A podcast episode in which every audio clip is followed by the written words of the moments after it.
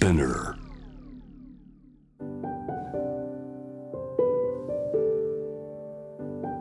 福本敦子の聞くコスメ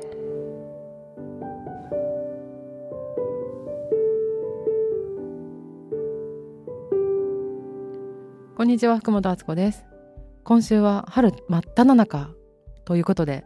新しい気持ちにさせてくれる香りと厚コスメというタイトルでお送りします春でもう暖かくなってきてると思うんですけどそんな時にフレッシュな気持ちにさせてくれる香りと厚コスメを選びましたのでそのお話をしたいと思いますこの時期はやっぱりこう植物が芽吹いてって日も高くなってきてこう元気になってきてる時だから外に向かうエネルギーに陽の時期に入ってると思うんですね。で新しい仕事始まったり環境変わったりする人も多いと思うんですけどそういう時ってちょっとこうヒヤヒヤしたりとかドキドキしたりもする。中で気持ちをすっきりさせてテンションを上げてくれる香りを3つ選びました。ペパーミントと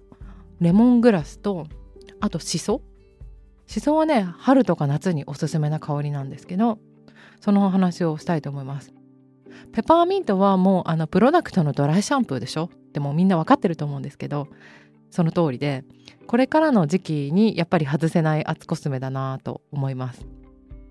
運動する人は運動する前に体に軽く吹きかけておくと冷感が味わえるしあの鼻がムズムズして嫌だよっていう方は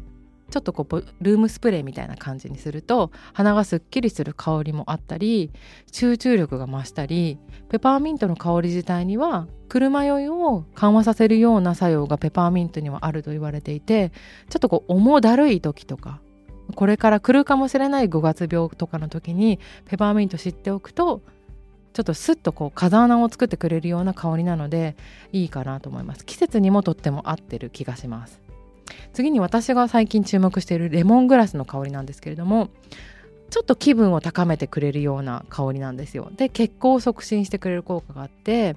アイテムで言うとあのドクターハウシカのレモングラスのボディオイルなんかで取り入れたりあとアツコスメで殿堂入りしてたパブリックオーガニックのスーパーポジティブシャンプーにもレモングラスが一部含まれてるんですけどちょっと少しじわっと上げてくれるような香りで今からの時期は少しテンションを上げていくっていうこともいいと思うし消化を促進してくれる作用があります。